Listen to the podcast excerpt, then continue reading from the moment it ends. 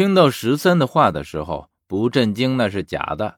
十三是什么时候醒过来的，我并不知道。但是从他和我说话的语气来看，似乎已经完全醒了，不再是我之前听到的满口在说胡话的样子。当然，我并没有回应他。他既然选择继续装作昏迷的样子，那么就有他不醒过来的理由。而现在看来，应该是由于路的缘故。我这时候才想起，十三是没有见过路的。在洛阳和我一起去见鹿的是梅叶成，也就是叶成。为了不让鹿看出什么端倪来，我于是不再做任何停留的走出去。鹿这时候正在大街上站着，看见我迟迟才出来，开玩笑说道：“哼，我还以为你在里面又遇见了什么东西，出不来了呢。我从进去里面就没仔细看看里面究竟有什么，心里总觉得这家棺材店好奇怪啊。”好像这里并不是棺材店那么简单，还有黄怎么会在这里出现呢？陆摇摇头说：“他这个人隐僻怪异，甚少与我们往来。这个我也不太清楚。不过看他的样子，大概应该是早就已经在这里埋伏，只等着你步入他的圈套里面。”我点点头。如果黄的话所说属实，他应该是被关在这里的。只是后来可能因为什么原因而逃走了。虽然无油灯被他利用来算计我，但是最初的时候，无油灯应该是用来镇着他的。想到这里的时候，我却猛地想起了一件事来：黄并不是尸体，为何我依旧能号令他呢？想来就是因为无油灯的关系了。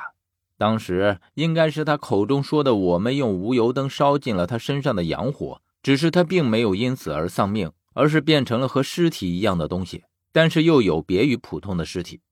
我想，这应该就是他们这些人的诡异之处，看着既像尸体又不像尸体，但总介乎于这两者之间。薛是这样，鱼他们也是这样。这样看来，他用无油灯来算计我，也算是以其人之道还治其人之身了。于是，我当时的另一个猜测也应该就是正确的。那就是黄知道无油灯奈何不了我，即便我身上的阳火真的被烧尽，也不会死。他一早就知道，所以即便我被无油灯困住，也不敢靠近我，因为油尽灯枯，我却不会死，反而会脱离了无油灯的束缚。只是让他没有料到的是，我会这么早的就摆脱了无油灯，而且还记起了一些他不愿意看到的记忆。接着，整个人恢复自由。他本来就害怕我至极。所以这一系列的变故发生之后，就自己乱了方寸。我想到这里的时候，忽然听到陆悠悠说了一句：“哎，黄哪有这样大的胆子？而他自己又被困在为他特制的棺材当中，没有人帮他，他又怎么能出得来呢？既然他口中的我们能够用那样的刑罚加注在他身上，那么要将他关起来，自然就不会给他可以逃脱的机会。那么帮他的又会是谁呢？”陆这时候看着我，意味深长的笑了一笑，哼，如果我没有猜错的话，这个人应该是蒋。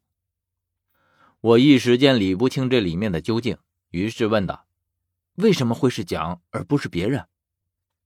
既然将皇冠在棺材里是你们的决定，那么就没有人敢说一个不字，就连薛都不能。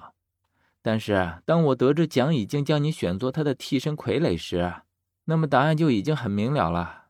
他这样的事都敢做，只是将一个区区的黄放出来，又有什么大不了的呢？我细细想想也对，陆心细如针，一眼就看到了这次圈套的关键所在。果然，每件事的背后都有蒋的影子。原本以为他只是让十三来这里取玉片，却不想早在之前他就已经在这里设好了圈套，只等着我来钻。而让我诧异的是，黄竟然也肯听他的摆布。看来，若是论起实力来，黄和蒋差的并不是一截，而是天差地别。否则，像他们这样地位均等，想要互相号令，那可是难上加难的事儿。陆佑说：“蒋现在的算计，事事以你为先。这一次我和你到魏大梁城来，说实话，我也没有十足的把握护你周全。你与他差的太多。”但是即便如此，我还是很喜欢现在的你，而且希望你永远也不要再变回那个他。